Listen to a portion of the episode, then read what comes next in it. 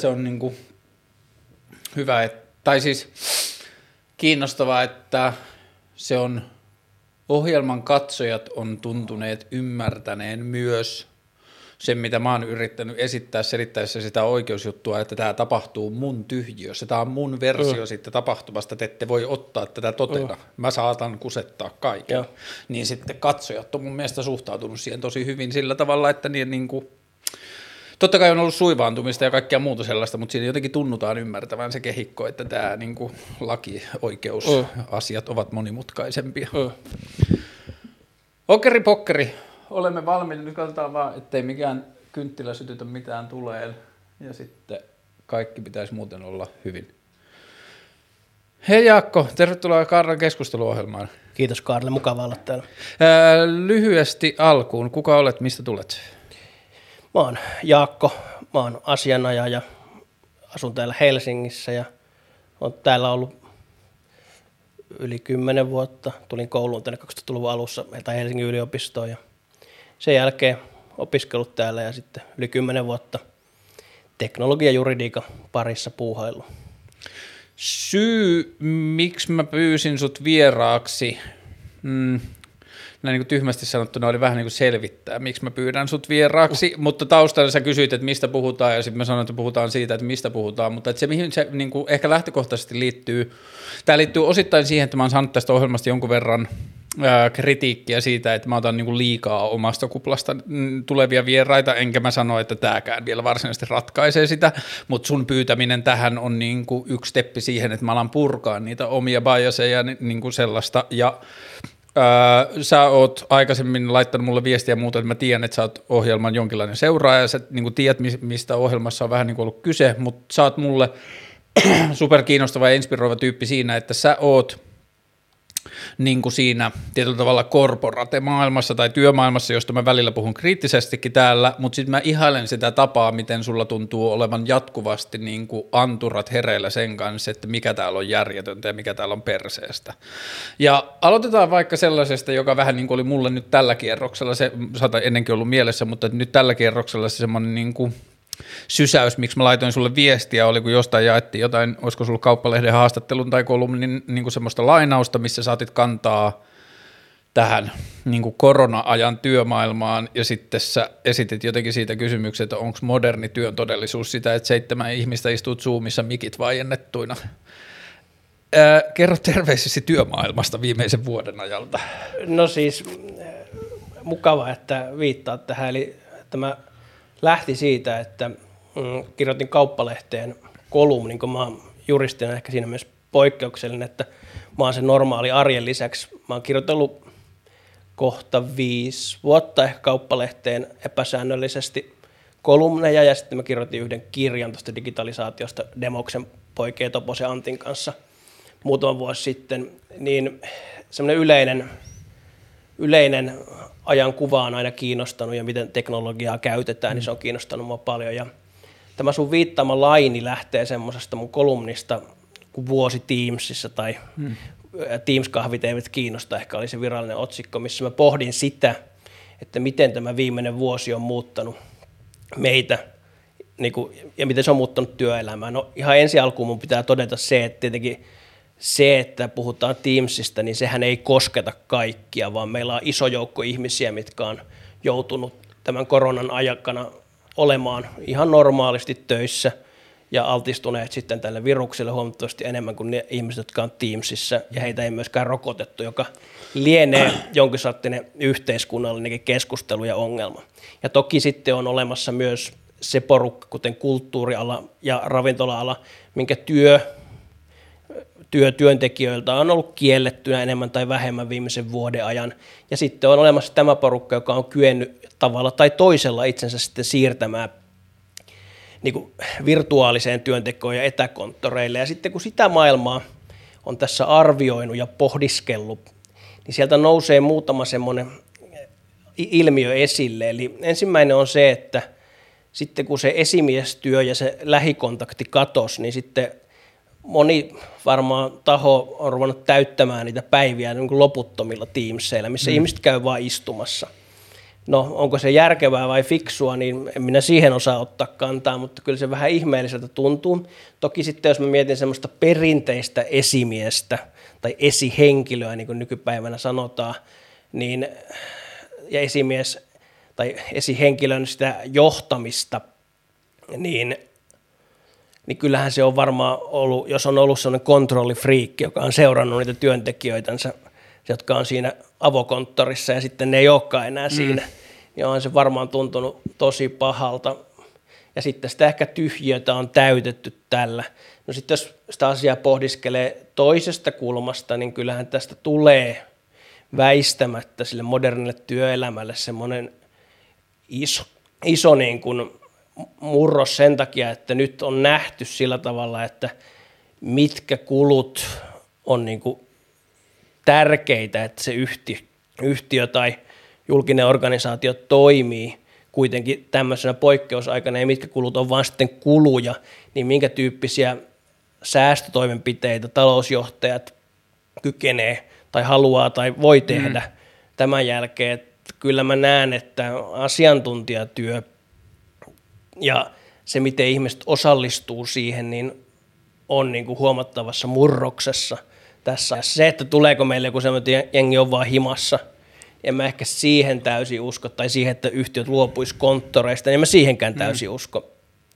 Mutta kyllä tämä huomattavan paljon sitä tulee muuttamaan. Ja sitten vielä ehkä semmoinenkin niin kuin ajatus, mikä tähän liittyy, niin, niin sitten monta juttua on yritetty niin kuin työntää vaan sen Teamsiin tai Zoomiin. Mm.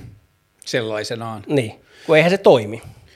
Toi, niin kuin, mitä viittasit tuohon talousjohtajien ja muihin, niin se niin kuin, että toinen kysymys on se, että kuinka paljon maailmaa osataan tai maailma tulee muuttumaan, vaikka työnkulttuuri tulee muuttumaan koronan jälkeen, mutta että se mikä kiinnostava kysymys nousee tästä, että jos puhutaan vaikka siitä talousjohtajasta, talousjohtaja istuu rahasalkkujen päällä ja tekee helposti, niin kuin, tai että sen tehtävänä on tehdä päätöksiä liittyen niihin vaikka oh. tiloihin ja muihin, mutta kun ne taas kumpuaa sitten kulttuurista ja siitä, että minkälainen se työn kulttuuri halutaan, minkälaiseksi se halutaan muodostaa, niin tämä yksi asia, ja on niin kuin liian aikaista arvioida, mutta yksi asia, mikä mulla on jotenkin niin kuin herättänyt mielenkiintoa ja tuntuu, että tämä saattaa paljastaa vähän semmoista niin kuin tyhjiötä siinä, että missä kulttuuri muodostetaan. Että kun kulttuuri, työn kulttuuri on jotenkin, mä oon semmoinen asia, että se kopioidaan muilta ja niin kuin siitä, että miten on ennenkin tehty, niin mistä löytyy ne kohdat, jossa uskallat, nyt on jotain firmoja ollut mediassa, jotka on luopunut konttoreista globaalisti tai vähentänyt radikaalisti, mutta että missä on ne firmat tai missä kohtaa firmaa tapahtuu se kulttuuri, työn kulttuurin tarkastelu tai muutos, jossa se joku tyyppi firmassa sanoo, että me tullaan vähentämään näin ja näin paljon toimistolla istumista ja niin edelleen. Että kuinka paljon uskalletaan ottaa oikeasti kiinni siitä muutoksesta, mitä tässä on nähty? No varmaan se riippuu hyvin paljon siitä yhtiöstä tai mm. jos se on julkishallintoa, niin niistä ihmisistä, jotka siellä työskentelee, että onko rohkeutta – ja onko rohkeutta heittäytyä ja ajatella sitä asiaa uusiksi vai halutaanko pitäytyä niissä turvallisissa ja vanhoissa rakenteissa. Mm. Jos sä mietit tätä Zoomia ja Teamsia, niin eihän se mitenkään uusi asia taaskaan ole. Nämä kummatkin teknologiat on tavalla tai toisella ollut yli kymmenen mm. vuotta olemassa. Mä muistan tämän ekan kerran niin kuin isosti, miten se vaikutti omaan elämään. Silloin elettiin vuoden 2000 yhde, vuotta 2009, eli tämä edellisen kriisin, finanssikriisin mm. aikoja. Ja silloin mä työskentelin Tieto Oyjillä ja sitten siellä oli semmoinen iso kampanja silloin, että älkää matkustako tai älkää liikkuko, vaan menkää niin kuin Teamsiin tai mm. Zoomiin. Ja, tai no silloin oli vaan, ei silloin ollut Teams eikä Zoomia, silloin oli varmaan joku, mikä se, Hangouts. No joku, no joku Microsoftin tuote, jonka nimeä mä en muista, niin et Skype. Men, sky, no Skype ehkä, jotain, Sky, Skype like, joku semmoinen, ja silloinhan se alkoi, mutta... Ootas sit... hetki, onko se toi, ei kun toi on sammunut hetki vaan. että tossa on viittapiuhat päällä. Se Markus käynnistyy sitten omaa vauhtia. Niin mennään nyt näillä kahdella kameralla hetki ja sitten kokeilet. Yes. Niin niin mihinkäs mä jäinkään oikein? Öö, Skype, Tieto Oyj, 2009 talouskriisi. Joo. Niin silloin, silloin tätä 2009 tätä kokeiltiin tai yritettiin kokeilla ekan kerran ja sitten tietenkään ei lähtenyt liikkeelle, kun ei ollut pakkoa. Niin, sepä se. Ja nyt oli pakko. pakko, että ottaa se niin kuin kehittynyt teknologia täysillä käyttöön. Toki sitä on käytetty kaikki nämä vuodet enenevässä määrin, mutta, ja, mutta nyt oli niin kuin vaan, tai tuli ulkoinen tekijä, joka niin kuin pakotti yhtiöt muuttamaan toimintaansa.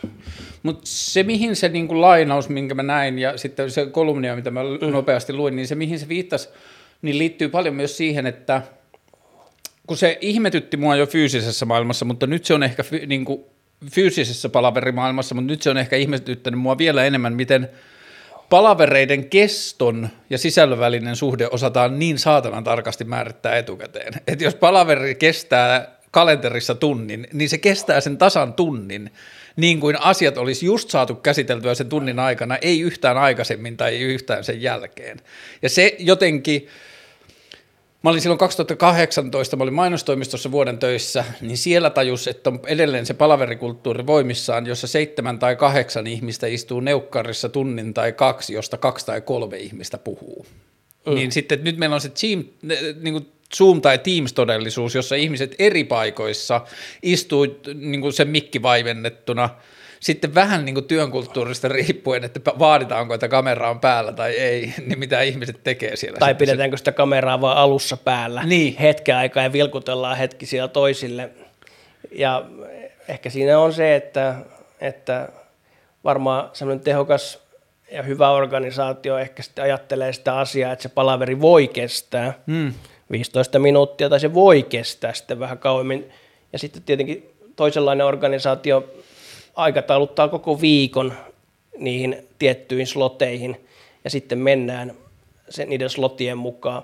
Ehkä se varmaan joihinkin organisaatioihin sopii hyvinkin, niin kuin joidenkin, joihinkin työtehtäviin tosi helpostikin, mutta sitten jos mä miettisin niin kuin jotain ongelmanratkaisua tai niin kuin, ää, jotain, pitäisi keksiä jotain uutta tai mm. tuottaa jotain sisältöä, niin ehkä se ei ole ehkä se paras tapa, että se on aikaisemmin kaavoihin kangistunut ja en mä näe, että onko se 15 minuuttia vai tunti, jos suuri osa on hiljaa, niin miten se muuttaa sitä asiaa, mutta Sä oot ollut tämän niin työn kulttuurin ja työn tekemisen tapojen muutoksen kanssa tekemisissä nyt jo aika pitkään. Te perustitte kohta, kuinka vanha Dotter on teidän lakiasiantoimisto? Viisi ja puoli vuotta. Viisi ja puoli vuotta sitten. Te perustitte vuosia sitten lakiasiantoimiston, jonka ajatus oli kyseenalaistaa sitä, mitä lakiasiantoimisto tekee ja mitä lakiasiantoimiston duuniin liittyviä asioita on sellaisia, joita ei välttämättä tarvikaan lakimiehen tehdä ja mitä siihen voi liittyä niin kuin järjestelmiä tai robotiikkaa tai algoritmeja. Mitä sille kokeilulle kokeilulle on vuosien varrella tapahtunut?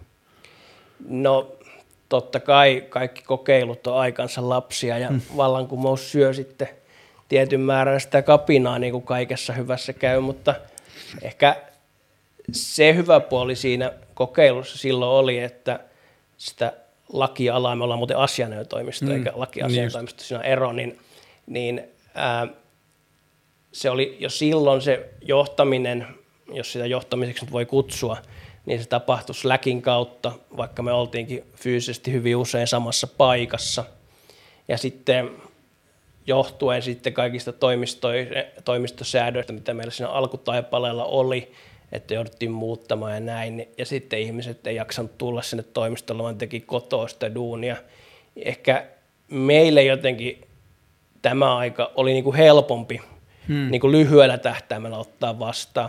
Toki sitten pitkällä tähtäimellä, kun on kuitenkin just se kulttuuri ja se yhteisöllisyys ollut ytimessä siinä, niin sitten kyllähän tämä rupeaa niin kuin syömään tavallaan sitä taistelumoraalia, mm. kun tämä on jatkunut nyt niin pitkään. Mutta mitä siihen yritykseen tulee, niin varmasti ehkä ne alun kaikki niin kuin utopiat, niin osahan niistä on toteutunut hyvin ja osa vähemmän hyvin, mutta sitten ehkä se, että kyllähän ne oletukset, mitä silloin tehtiin, että teknologian merkitys yhteiskunnassa kasvaa ja siihen liittyvä juridiikan merkitys kasvaa, niin se pitää enemmän kuin hyvin paikkansa. Ja se on täysin totta tällä hetkellä. On ollut kokemus, mitä en vaihtaisi kyllä pois, mutta on siinä tietenkin hyviä ja huonoja puolia, sanotaan näin. Öö, semmoinen niin kuin oma vierestä katsottu ja ehkä osittain asioita, mihin on itsekin päässyt osallistumaan, projekteja ja asioita, joissa on niin kuin lähetty haastamaan vallitsevia jär, niin kuin toimintatapoja. Mm. Ehkä itselle tutumpaa just joku mainonnan alan tai just niin kuin mainitsit jonkun ongelman mm. ratkaisualan toimintamallit, mutta niin kuin sitten esimerkillä myös te, että millä kulmalla te lähditte siihen asiana toimintaan, niin oma kokemus, niin kuin, mä en tiedä liittyykö tämä kokemus markkinatalouteen vai liittyykö tämä meidän työelämään vai mihin se liittyy, mutta että, siinä, niin kuin, että vallankumous helposti halaa lapsensa kuoliaksi niin kuin menestyksellä.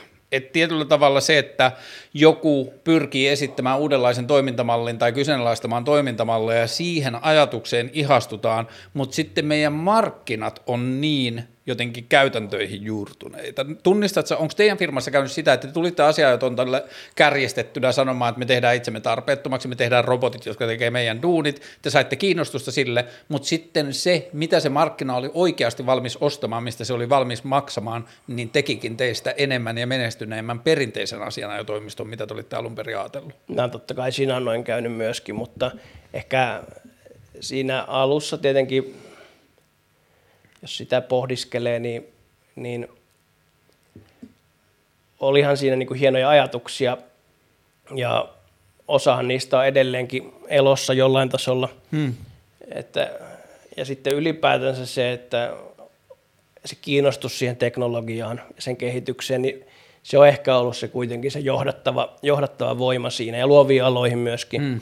Ja on ne mennyt siis selkeästi eteenpäin ja ja Suomikin on siinä aikana huomattavan paljon muuttunut, että sehän aika, mitä silloin elettiin, niin silloin eihän teknologiasektorin merkitys ollut Suomelle vielä niin olennainen kuin se tällä hetkellä on. Helsinki on syntynyt käsittämätön määrä niin kuin uusia teknologiayhtiöitä, mistä voi pöhistä tai olla vähemmän pöhisemättä, mm. mutta ehkä se pöhinä vaihekin on hieman mennyt ohi, että on niin kuin, että Suomi on niin kuin, ja erityisesti niin kuin Helsinki on muuttunut, että silloin jos mietit vaikka omaa nuoruutta, kun tulit työmarkkinoille, niin silloin täällä oli Nokia, hmm.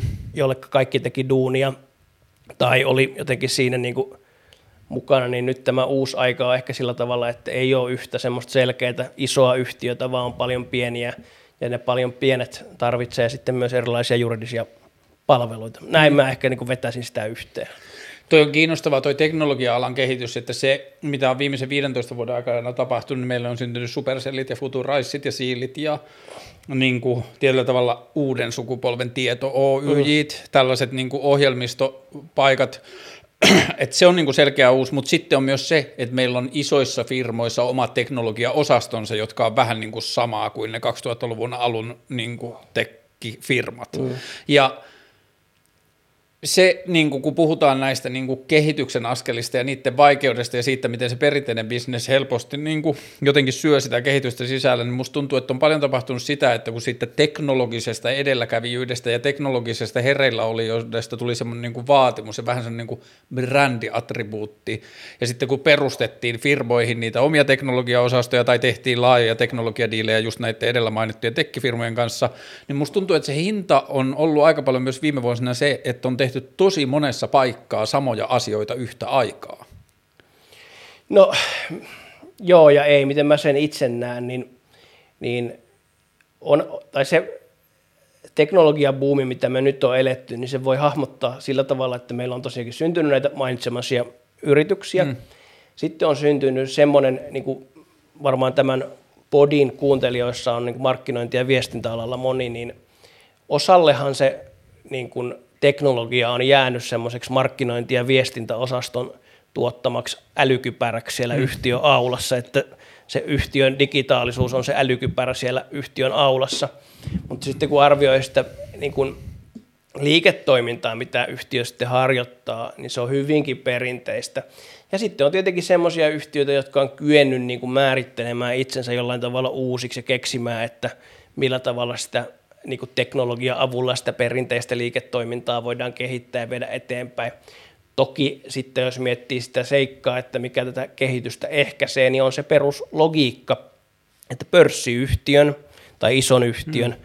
sen pitää tehdä niin kuin tietyllä, tietyn verran rahaa joka kvartaali, ja se pitää olla suhteellisen ennustettua, mm. ja jos se ei ole ennustettua, niin sitten markkina – ei tykkää siitä yhtiöstä, jolloin sitten ne villeimmät ideat, niin ne harvemmin syntyy niissä isoissa yhtiöissä, eli siihen tarvitaan niin kuin yhtiöitä, mitä nämä isot ostaa, tai sitten vaihtoehtoisesti sitä, että on ulkopuolisia palveluntarjoajia, mitkä kehittää ja luo sitten näille isoille sellaisia asioita, millä ne voi niin kuin muuttaa itseään, koska harvoin semmoisessa Teams-putkessa istuva ihminen kykenee pohtimaan niin kuin yksinkertaisesti, kun sun tehtävä on pitää yllä sitä liiketoimintaa, mm.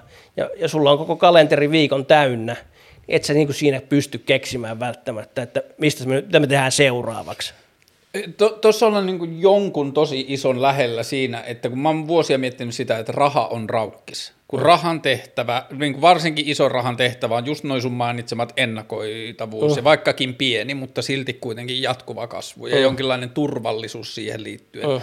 Niin kun sitä ajatusta sitten projisoi tarpeeksi pitkälle, niin sen toisessa päässä on se yksittäinen työntekijä, jonka esimies haluaa tietää, että sen työtunnit on maksimaalisen paljon käytetty. Kyllä. Ja vaikka ne olisi hyödyttömiä ne tunnit, mutta ne on ennakoitavissa. Kyllä.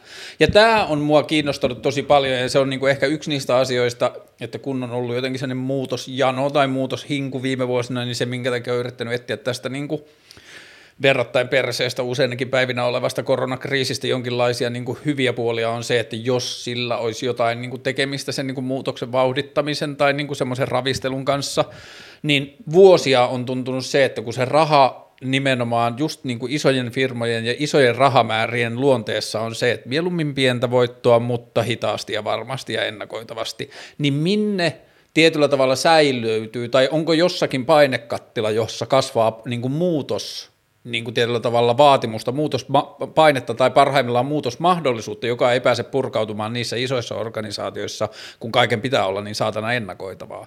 Et, niin kuin totta kai tämä on näitä niin kuin tietyllä tavalla David ja Goliat haaveita, mutta että välillä niin kuin haaveilee siitä, että se muutos tapahtuukin pienemmissä yksiköissä ja yllättää niitä isoja tekijöitä niin kuin yksi kerrallaan sitten housukintuissa siinä, että kun ei vaan ole uskallettu kyseenalaistaa sitä omaa niin kuin edes jonkin verran tuottavaa toimintaa. No varmaan, jos miettii tätä aikaa, niin vuosi sitten näihin samoihin aikoihin oli lamaannuksen vaihe hmm. ehkä, että kaikki oli, vaan, kaikki oli pysähtynyt ja maailma oli lamaantunut.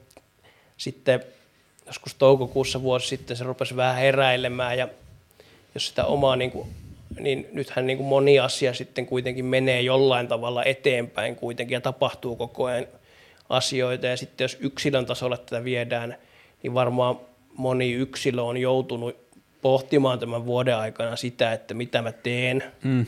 mitä mä haluan tehdä ja haluanko mä tehdä tätä juttua. Että kyllä mä näen, että vaikka tämä on ollut hirveä, hirveä ajanjakso monella eri tasolla, niin kuin ihmisten läheisiä on kuollut ja moni on joutunut sitten turvattomuuden tunteeseen, kun ei ole, ei, ei ole säännöllistä tuloa tai sitten se tulo on viety tai estetty tai kielletty. Mm. Kyllä mä näen, että tämän niin kuin pahuuden ja huonouden lisäksi niin varmasti tästä ajasta syntyy käsittämätön määrä niin kuin, niin kuin tapoja tehdä asioita uudelleen. Voisi käyttää tätä hirveitä termiä kuin innovaatio, mm. mistä nyt en varsinaisesti pidä, mutta näitä niin kuin innovaatioita, niin niitä voi niin kuin ihan aidosti syntyä ja sieltä niin kuin, niin kuin ulkokehiltä eikä siihen suuntaan, mihin ehkä se yritys tai muu on menossa, vaan porukka vaan kelaa, että mitä olisi siisti tehdä tai mikä voisi toimia ja huomaa, että jos yritys sitten kuitenkin pystyy toimimaan tällaisesta, me ollaan nyt Vallilassa, niin tämmöistä vallilalaisesta yksityisasunnostakin pystyy niin kuin harjoittamaan kaiken näköistä mm. liiketoimintaa, niin varmaan ihmiset sitten niin kuin ehkä ajattelee, että voinko mä harjoittaa sieltä omasta asunnostani jonkun toisenkin tyyppistä hommaa, millä mä elän ja mun perhekin elää. Niin kyllä mä näen, että tässä on sen kaiken hirveyden ja pahuuden lisäksi, niin tässä on myös niin kuin mahdollisuuksia.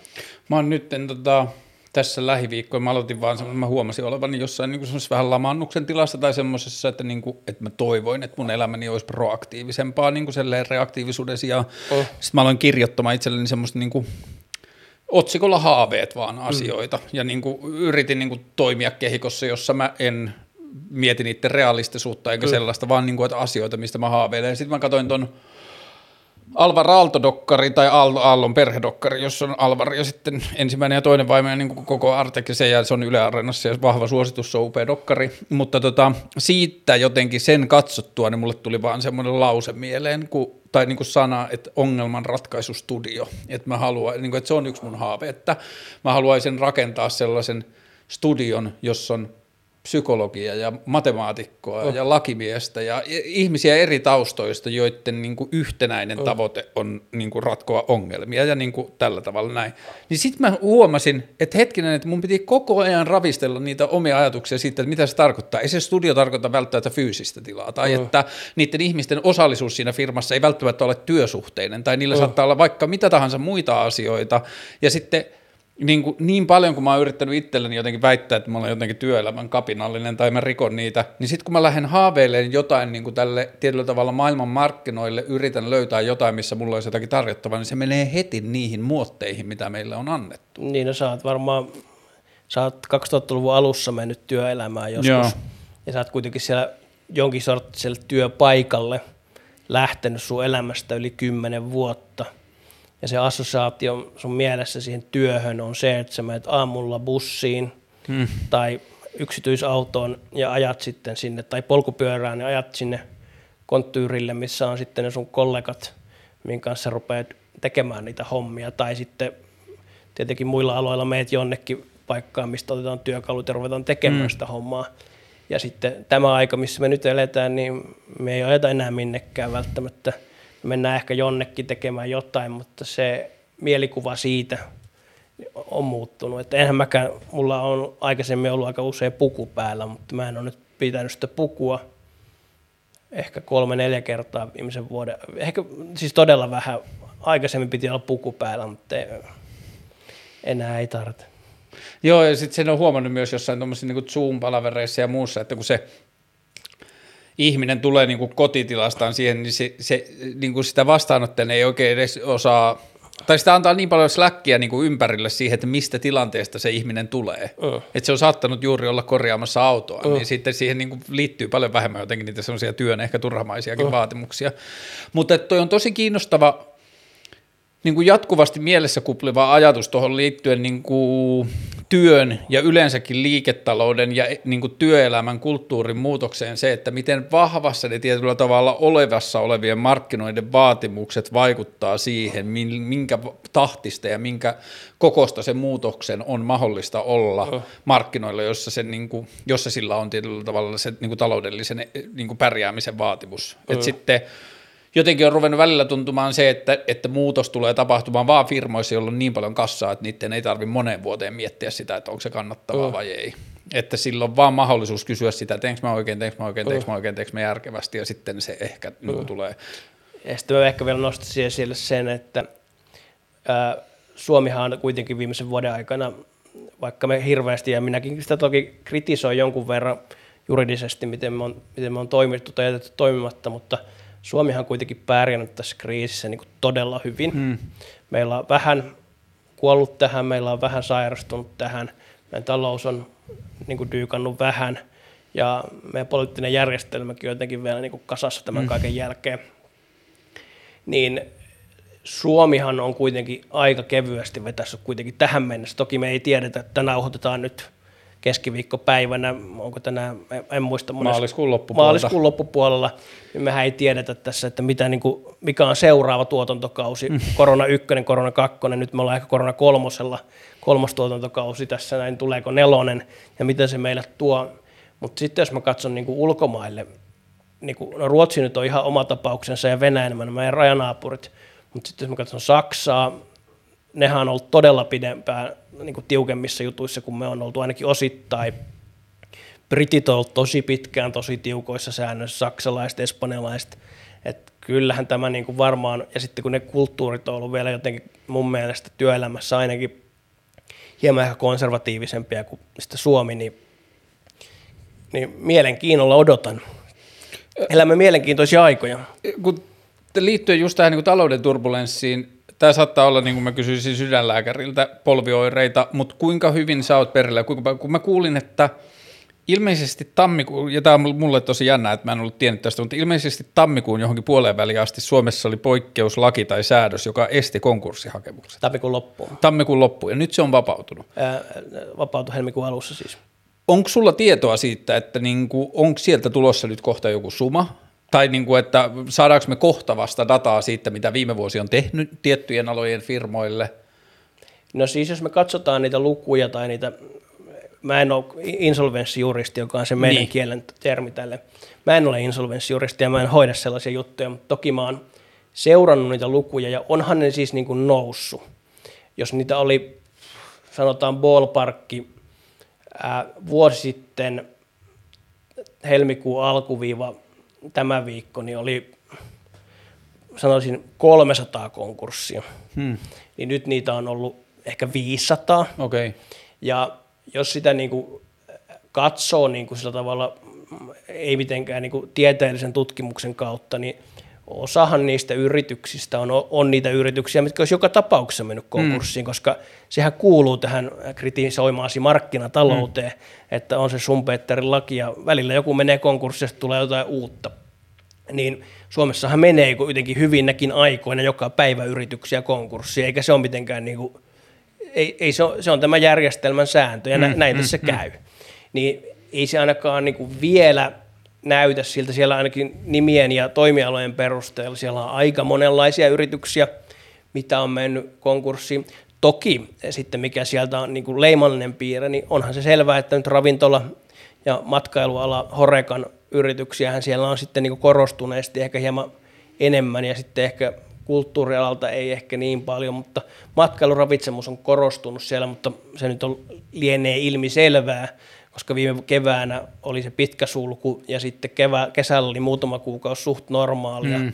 ja sitten oli taas ää, matkailussa ja ravitsemuksessa niin kuin, ää, osittain niin kuin hyvinkin valoisa syksy, kun Lapin matkailu, kotimaan matkailu hyvin nousi, mutta sitten vastaavasti kiellot ja rajoitukset on niin kuin iskenyt hyvin iso kirvestä niin kuin ravintola liiketoiminnan kylkeen. Mutta jotenkin tuntuu, että jotkut tilastot nyt ehkä tulee perässä, tai sitten meille ei vaan hirveästi uutisoida tilastoja, mutta jos ajattelee vaikka just tätä kulttuuri- tai varsinkin tapahtuma-alaa, jossa on ihan sikana yksinyrittäjiä, niin kuin siis on kaiken maailman valomiestä ja äänimiestä ja kaikkia sellaista. Siis sehän on ihan niin kuin murhaavaa. Niin missä ne luvut on ja missä ne no, uutiset vielä on en, sitä mä, mä en tiedä, ja sitten toinen on, mikä on myös niin onhan kulttuurissa freelancereiden asema tosi heikko. Lähtökohtaisesti. Niin, ihan surkea. Ja sille ei ole haluttu tehdä. Se on ollut tietynlainen arvovalinta ja sille ei ole tehty sitten mitään. Tai no, on sille jotain tehty, mutta mm. hyvin vähän. Että, mutta sitten ehkä toisinpäin, että mikä on niin pitänyt tätä hommaa niin kuitenkin näinkin hyvin elossa, tämä on taas korporaatiomaailmasta, niin on se, että markkinalle on pumpattu niin käsittämättömät määrät elvytystä, rahaa, kyllähän se niin kuin iso korporaatiomaailma, se rullaa niin kuin suhteellisesti, niin kuin, toki siellä on ongelmia, paljonkin ongelmia, ja me ei tiedetä edes kaikkia ongelmia, mielenterveysongelmia työntekijöillä ja muuta, hmm. mikä tulee vasta niin kuin jälkijunassa. Sehän on, niin kuin sille, kun rahaa on pumpattu markkinoille, niin eihän se raha on vaan laitettava jonnekin, niin ei se korporaatiomaailma niin paljon tästä ole kuitenkaan sitten kärsinyt.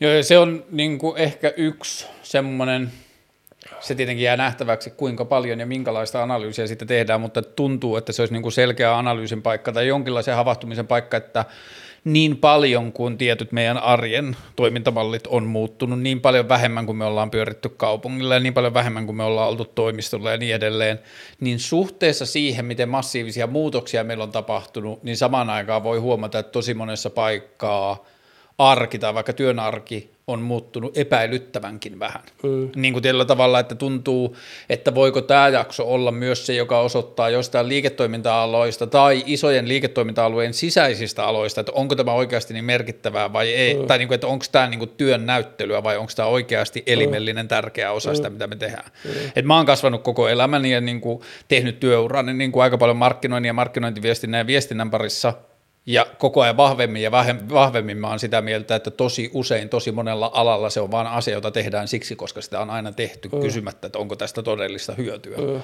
Niin, että mitä kaikkea näitä muita on, ja just se, että joku konttoreiden merkitys, niin kuinka paljon pystytään havahtumaan siihen, että hetkinen, että meidän työntekijöistä 90 prosenttia ei viimeisen vuoden aikana käyttäneet konttoreitaan ja meidän liiketoiminta pysyy näillä ja näillä mittareilla näin samana.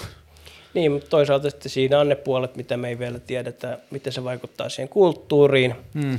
ja miten se porukka sitoutuu siihen niin kuin yhdessä tekemiseen ja miten ne tiimit toimii, jos niitä ei koskaan niitä ihmisiä näe, koska lopultahan me ollaan kuitenkin ihmisiä, vaikka hmm.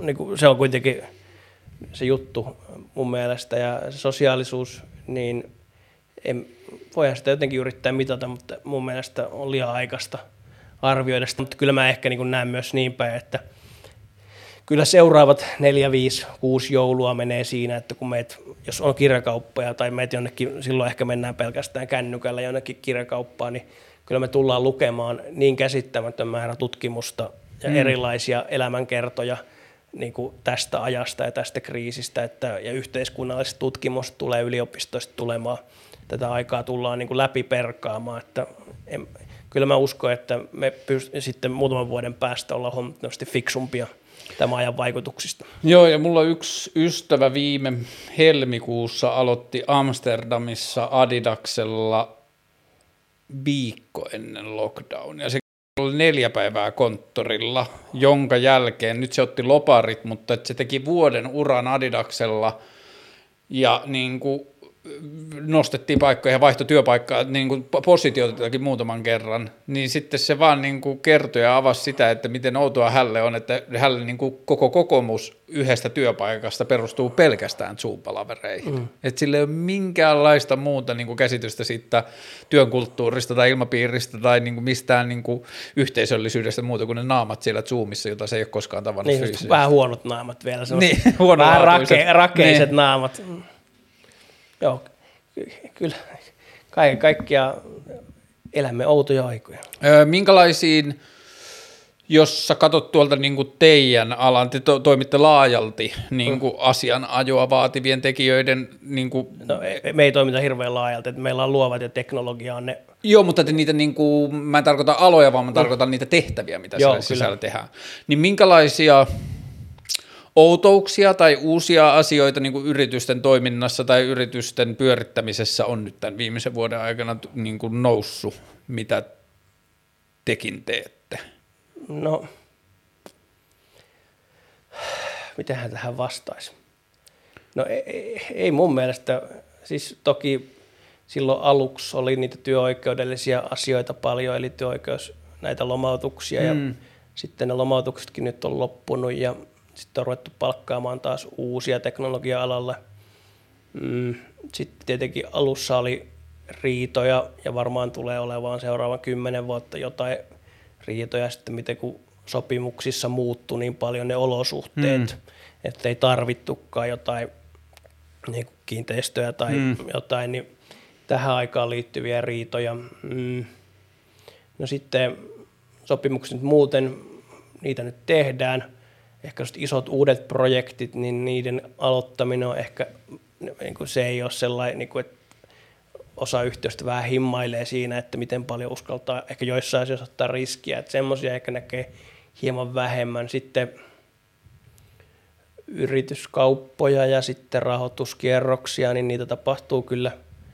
Ne oli silloin jäähyllä silloin vuosi sitten, mutta nyt ne on aika niin kuin herännyt uudelleen henkiin, kuten viittasin siihen, että siis rahaa on pumpattu markkinoille mm. niin paljon, että ne pyörii. Et, toki sitten varmasti niin kuin paljon pieniä asioita, mutta kyllä se pääasiallinen sektori, millä itse työskentelen, niin se toki on niin kuin kyvyiltään ollut huomattavasti kyvykkäämpää siirtymään niin kuin tämmöiseen maailmaan, kun ei se on niin tietokoneita ja muuta, eikä niin kuin paljon sitä reaalimaailman tekemistä. Mutta sitten tietenkin, niin, me, ku, siis niin kuin huomattavan vähäinen se muutos on ollut hmm. kuitenkin sitten monessa asiassa. Mä kysyin ystävältäni, joka on tapahtuma alalla isossa firmassa töissä, niin mä kysyin, että kuinka paljon globaalisti on mennyt tapahtumatoimijoita konkkaan tai niin kuin. Festareita tai muita niin kuin silleen puhtaasti tapahtuma-alalla mm. olevia yrityksiä, niin sanoo, että ei konkursseja vielä ollut juurikaan, mutta hyvin paljon on hyvässä kassatilanteessa olevat firmat ostelleet vaikeuksissa olevia pienempiä firmoja pois. Se on täysin relevantti huomio ja näin tulee jatkumaan, eli että sehän tietenkin riippuu siitä, että minkälaisista lähtökohdista niin. sä lähdit tähän kriisiin. Ja tietenkin voittajat on voittajia myös huonoina aikoina, että kyllähän yleensä semmoinen sanonta, että jos sä oot huono, niin sulla menee huonosti aina. Mm-hmm. Ja jos sä oot niin kuin hyvä tai sulla on iso kassa, niin sitten varmaan niin kuin yleensä menee hyvin ja kyllä se on tietenkin korostunut tässä ajassa. Niin, se on niin kuin väkivaltaisellakin tavalla niin kuin siis nyt, nyt se niin kuin valta korostuu entisestään, että jos puhutaan jostain niin kuin alojensa jäteistä, niin kuinka ne pystyy tietyllä tavalla handpikkaamaan vaikeassa mm. tilanteessa olevia huonolla kassalla varustettuja firmoja. Niin, no siinä on vaan varallisuuden uusjako jollain tasolla menossa niin. tietyillä toimialoilla.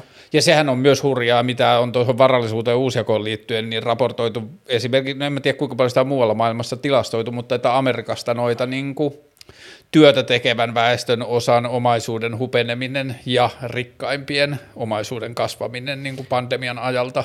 No se varmaan pitää paikkansa Yhdysvaltojen osalta, mutta mun käsityksen mukaan suomalaisten säästöt on keskimäärin kai noussut viime okay. vuonna. Se oli joku tilasto nyt muutama viikkoa sitten, että suomalaisilla on enemmän niin kuin keskimäärin rahaa. Toki tämä ei tarkoita sitä, että joilla ihmisillä niin kuin, ja monillakin ihmisillä menee entistä huonommin. Mm. Ja niin kuin edelleenkin viittaan siihen, että me emme tiedä edelleenkään, että minkälaisia vaikutuksia tällä on niin semmoisiin asioihin, mitä me vielä emme voi mitata, kuten se mielenterveys, mm. mitä tämä sunkin podi on käsitellyt, näitä mielenterveyskysymyksiä, mm. niin näistähän en minä juristina pysty sanomaan yhtään, että mitä niille kuuluu, mutta varmaan jotain, jotain tästä seuraa. Joo, ja tuo mielenterveysasia on tosi superkiinnostava siinä, että kun sille on niin kuin helppo nähdä tietyllä tavalla kahtia tai ainakin kahtia, miksei useampikin jakoisia seurauksia se, että ihmisillä on enemmän aikaa olla niin kuin rauhassa ja itsensä kanssa, jolla on todennetusti hyviä vaikutuksia ihmisten mielenterveyteen, mutta samaan aikaan täällä, tässä on myös niin kuin valtavasti sitä, että ihmisillä on enemmän aikaa olla yksin ja yksinäisyydessä ja tietyllä tavalla se niin kuin arki, arjen monotoninen toisto ja kaikki tämä, joilla on sitten taas niin kuin negatiivisia vaikutuksia. Mutta onhan tämä niin kuin meidän alle nelikymppisten elämässä suurin niin kuin tälleen maailmanlaajuinen arjen nyrjähdys, mitä me ollaan koskaan nähty?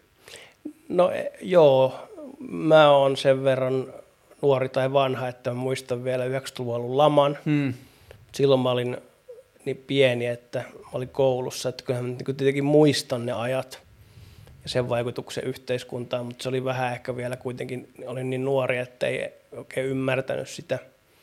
Ää, ja sitten se finanssikriisi silloin silloin 08. 0809, niin sehän sitten oli se, niin kuin, se wake up call tavallaan, niin kuin, että kun siihen me, tai sitten lamasta siihen, no oli siinä se millenniumissa se teknokuplan puhkeaminen, mutta se oli sen verran pienempi sitten ja silloin mä olin vielä koulussa, lukiossa silloin, niin sitten se finanssikriisi oli se eka niin kuin, niin kuin wake up call, missä kävi sitten ilmi, että, että tämmöistäkin voi sattua – ja sitten sen jälkeen kuitenkin siihen viime kevääseen asti, niin tämä on ollut tämmöistä tasaista kituttamista – niin kuin yhteiskunnassa. Niin, tässä on ollut poikkeuksellisesti nyt se, että on ollut niin universaali, että on vaikuttanut mm. kaikkiin oikeastaan globaalilla tasolla ja sitten kun se on vaikuttanut tähän meidän niin kuin arjen mm. struktuuriin niin paljon.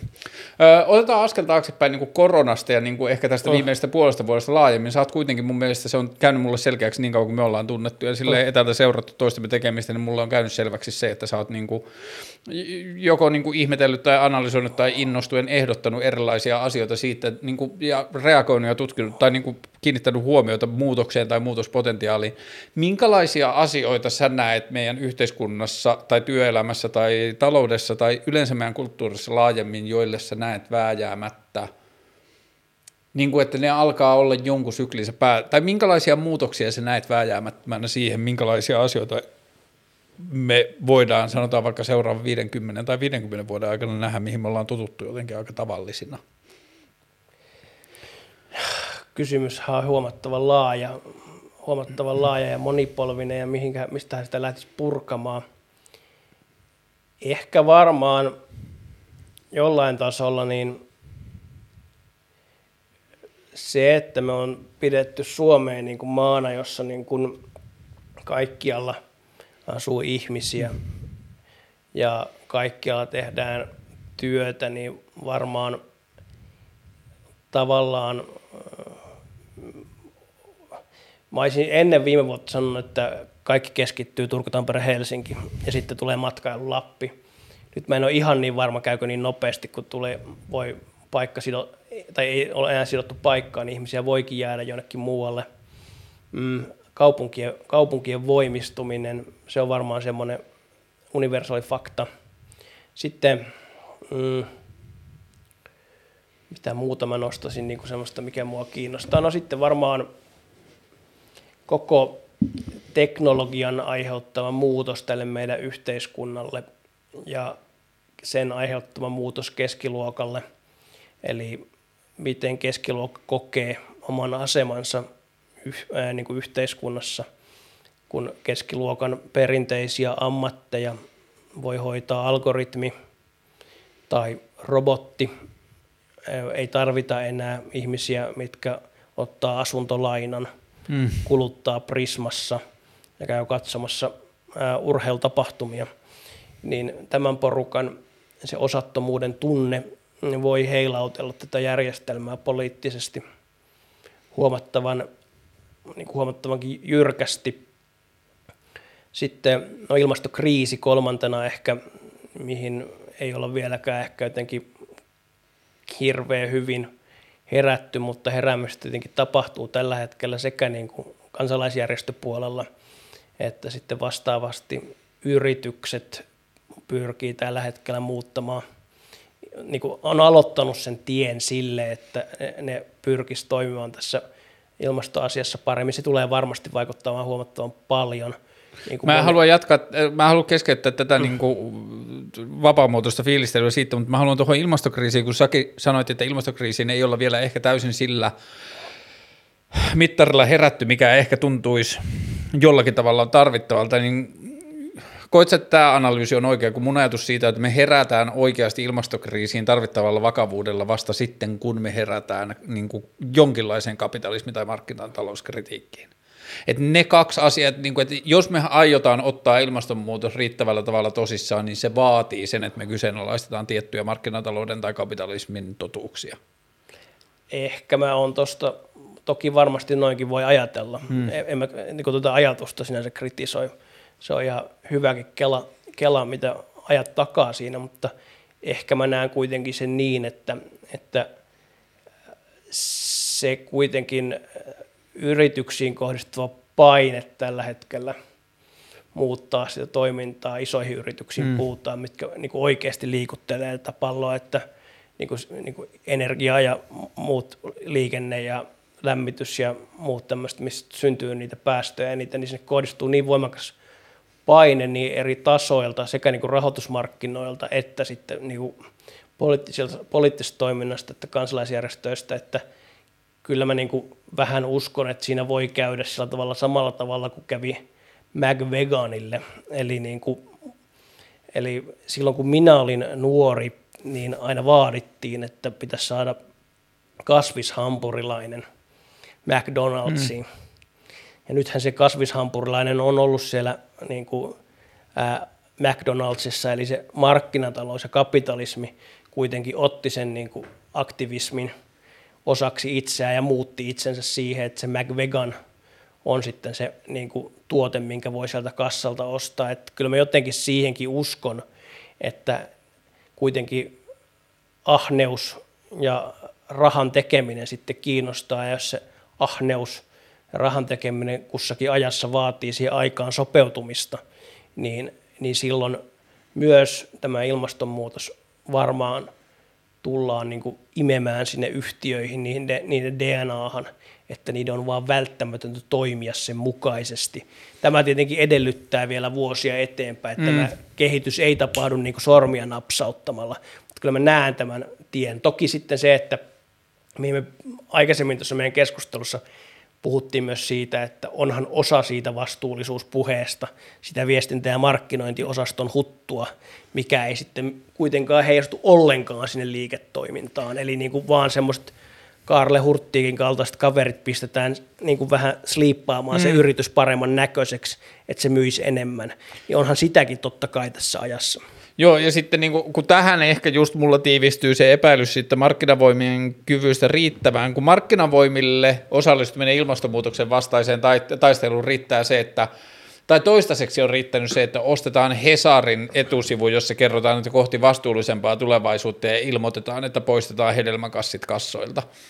Niin kuin, että se tietyllä tavalla, että ne on niitä semmoisia pieniä ponnistuksia paremman ja kestävämmän maailman puolesta, ja sitten samaan aikaan, kun poistetaan ne hedelmämuovipussit kassoista, niin se jauheliha on edelleen neljä pakettia kympillä. Mä viittaan tässä edelleen siihen samaan keskusteluun, mikä meillä oli aikaisemmin, sitä älykypärästä siellä niin, pääkonttoriaulassa. Niin, mutta kyllä mä näen samalla tavalla kuin ne menestyjä, menestyjäyritykset, jotka on joutunut ottamaan sen digitalisaation ja sen tietotekniikan ja tekniikan osaksi sitä liiketoimintaa ja pystynyt muuttumaan, hmm. niin kyllä mä näen, että jollain aikataululla myös nämä vastuullisuus- ja ilmastokysymykset nousee niin kuin muustakin kuin siitä Hesarin etusivusta ja viherpesusta niin kuin ihan keskeisiksi osaksi sitä päätöksentekoa ja sitä liiketoimintaa.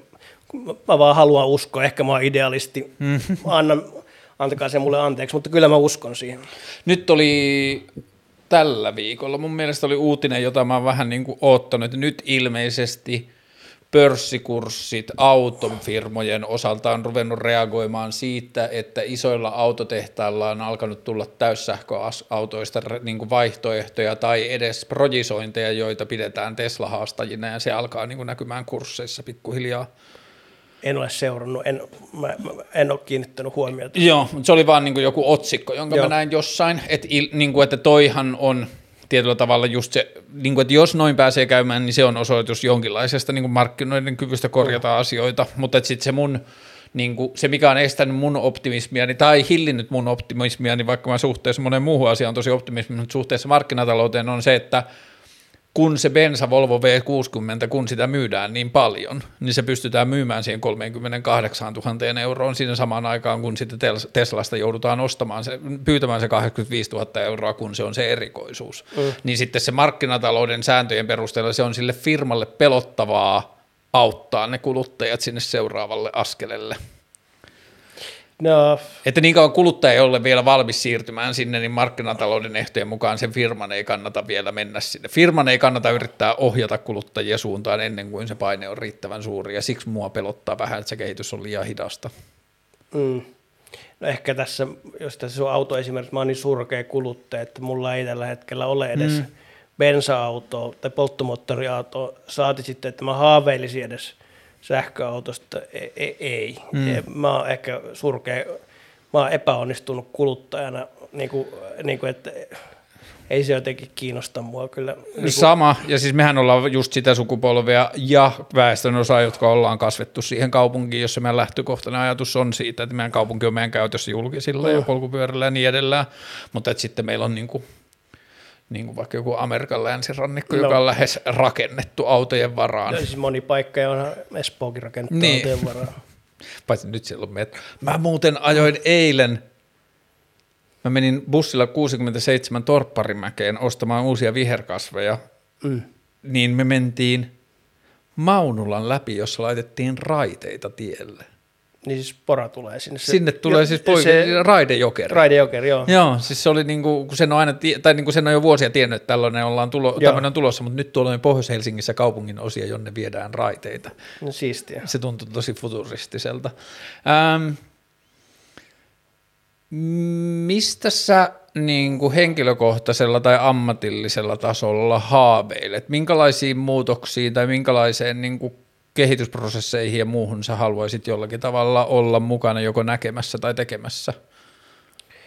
No, jos vastaa ensiksi ammatillisesti ja sitten yksityiselämän mm-hmm. kannalta siihen, niin kyllä e- ehkä mä tässäkin on huono niin kuluttaja, että mä oon, mun toiveena on se, että normaaliajat palaisivat, normaali arki palaisi, mä voisin nähdä mun kavereita – ja mun työkavereita ja voitaisiin tehdä niin kuin vaikeampaa teknologiajuridiikkaa hyvien kollegoiden kanssa, jota näkee kasvotusten. Suomeen tulisi niin kuin hyvää tutkimusta. Se on kaiken A ja O mun mielestä yliopistotutkimus. Ja sitten yliopistotutkimuksen kautta ne syntyisi niin kuin mielenkiintoisia yrityksiä, mitkä tekis mielenkiintoisia ää, niin kuin teknologiajuttuja eri tasolla ja niiden juridisten kysymysten ratkaiseminen. Se on ehkä niin kuin se, mikä kaikista eniten, ja sitten niin kuin, että niitä yrityksiä tulisi tänne, ja ne olisi niin kuin, ei tarvitse olla mitään isojakaan, vaan tulisi paljon niitä. Silloin meidän talous olisi huomattavasti vakaampi, kun meillä oltaisiin yhden Nokian varassa, mm. vaan meillä olisi sata tai tuhat Pikku Nokia. Pie, piene, no ei, tarvi, ei käytä sitä termiä, niin. vaan puhutaan pienemmästä yrityksestä. Se olisi ehkä se, niin kuin, mitä työelämän puolella haaveilisi. Ja sitten jos yksityiselämän puolella haaveili, niin sitten se varmaan tykkää kuvataiteesta, niin sitten se, että suomalaiset nuoret kuvataiteilijat, niistä joku preikkaisi tai jotkut preikkaisi ulkomailla, niin se olisi mun mielestä hmm. siisti juttu, kun meillä on niin kuin preikannut ulkomailla, silloin kun mä olin lapsi, niin yksikään bändi ei preikannut ulkomailla, nykyään niitäkin on. Hmm.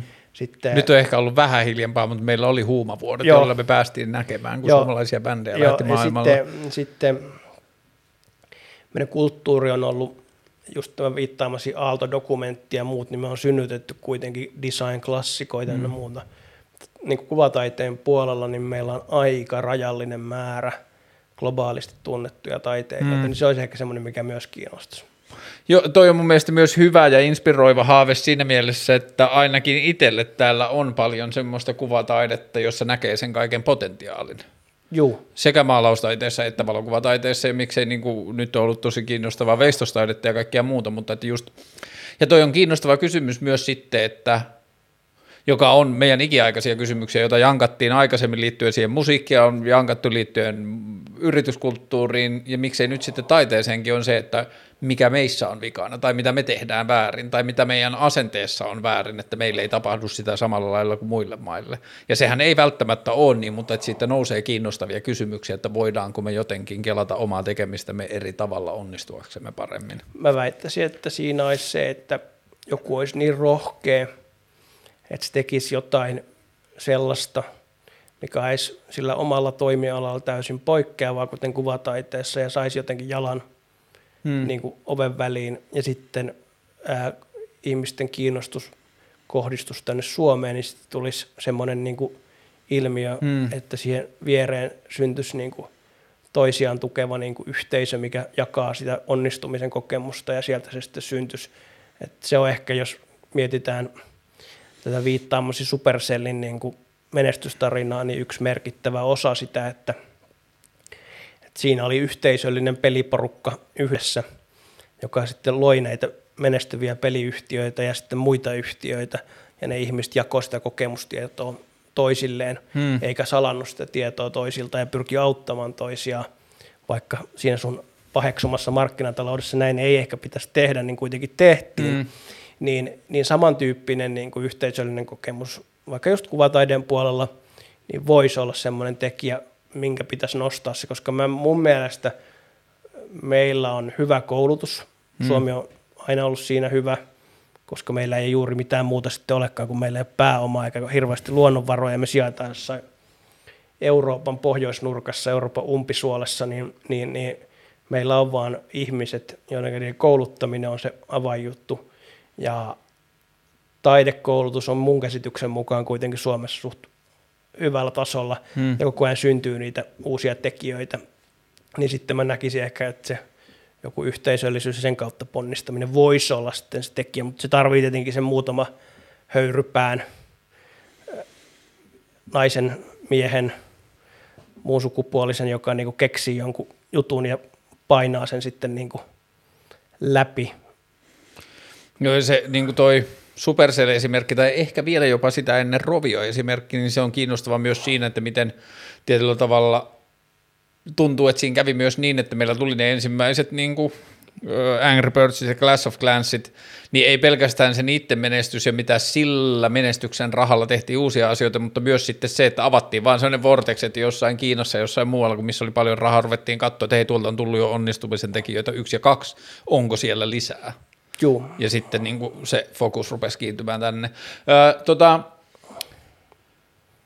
mä yritän muotoilla tämä jotenkin niin kuin järkevästi, mutta tämä nyt on ehkä vähän tämmöinen abstrakti, vähän sille loppukaneetinomaisesti, mutta että kun sä aikaisemminkin puhuit tästä niin kuin ohjelman niin kuin tietyllä tavalla katsontakunnasta tai tästä, mm. niin mä tietyllä tavalla tietenkin aina itse rakennan jotain omaa utopiaani siitä, että tätä ohjelmaa kuuntelee tietynlaiset ihmiset. Nyt mä oon saanut siistejä lähiaikoina. Semmoisia vähän niin kuin, että muistathan tai ymmärräthän tyyppisiä, että, että ohjelmasi on minulle niin kuin esimerkiksi oikeistolaisena tai talousoikeistolaisena itseni identifioivana ihmisenä ikkuna vasemmistolaiseen maailmankuvaan. Mä oon saanut oh. semmoisia siistejä palautteita jostain, oh.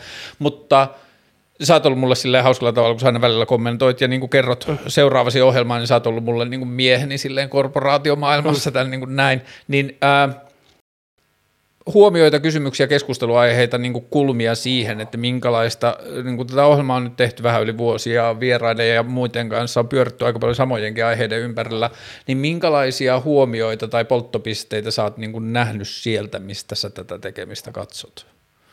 No siis mun mielestä, toki mä oon varmaan oman kuplani vanki, niin mun mielestä sulla on ollut hyvin persoonallinen ote siihen, mitä sä teet.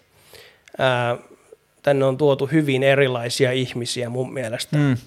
Se, että tämä olisi joku kuplaohjelma, niin se on ehkä vähän väärä väittämä. Sitten se, että tämä olisi jotenkin niin äärivasemmistolainen mm. ohjelma, niin en mä sitäkään oikein niin pysty allekirjoittamaan, mm. että – ehkä tämä on ollut enemmän yhteiskuntakriittinen ohjelma mm. ää, tietyiltä osin. Toki varmaan täällä on myös semmoista niin kuin mielenkiintoista ajattelua ollut suunnasta jos toisesta.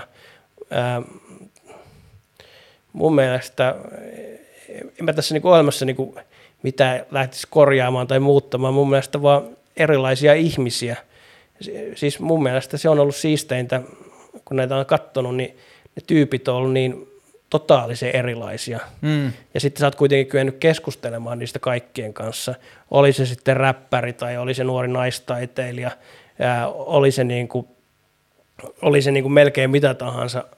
Täällä joku lätkän pelaajakin taisi olla. Joo, niin, niin, niin, oli, niin, joo. Niin, niin, niin, niin, kyllähän se, niinku, se kirjo, millä tässä on niinku ammuttu niinku haulikolla – niin eihän niitä niin oikein mikään yhdistä näitä sun vieraita muuta kuin ne tuntee Kaarle Hurttiikin. Mm. Mutta mun mielestä se on huomattavan mielenkiintoinen. En mä, en mä muuttaisi mitään. Joo, musta tuntuu, että tietty kritiikki siitä niin yksäänisyydestä on ehkä vähän ruvennut ää, myös vähenemään. Mä oon itse ollut koko ajan samaa mieltä, että ei tämä mun mielestä tule niin samasta paikasta, mutta että ehkä tietyllä tavalla ihmiset lukee, kun mun tapa keskustella ihmisten kanssa on aika silleen konfliktiherkkä, tai niin kuin, että mä, mm. en ole, mä olen aika konfliktiherkkä ihminen, mä en tykkää mm. niin kuin, hakea asioita konfliktin kautta, ja sitten mä ehkä mieluummin haen erilaistenkin ihmisten kanssa niitä kulmia, joissa ollaan jonkinlaisella rakennustontilla mm. samaan aikaan, niin sitten ihmiset on ehkä välillä, jotkut palautteen antajat on tulkinut sen niin, että mä otan vain ihmisiä, jotka ovat samaa mieltä kanssani.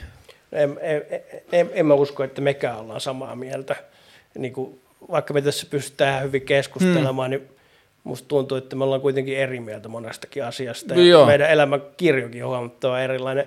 Ja mä oon aina lähtenyt siitä kuitenkin, että, että keskustellaan ja sitten voidaan olla rehdisti eri mieltä, mutta ei se sitä niin kuin, ei se estä mitenkään. Joo. Mitään. Ja sitten niin kuin, ehkä tämä on ollut myös yksi niistä syistä, minkä takia mä tätä koko ohjelmaa aloin tekemään, että mä näin liian vähän – niin kuin mediaa, jossa on jonkinlainen ymmärrykseen pyrkimisen henki, että vaikka et välillä on mun mielestä mennyt sekaisin se, että ymmärtäminen ja hyväksyminen olisi jotenkin sama asia.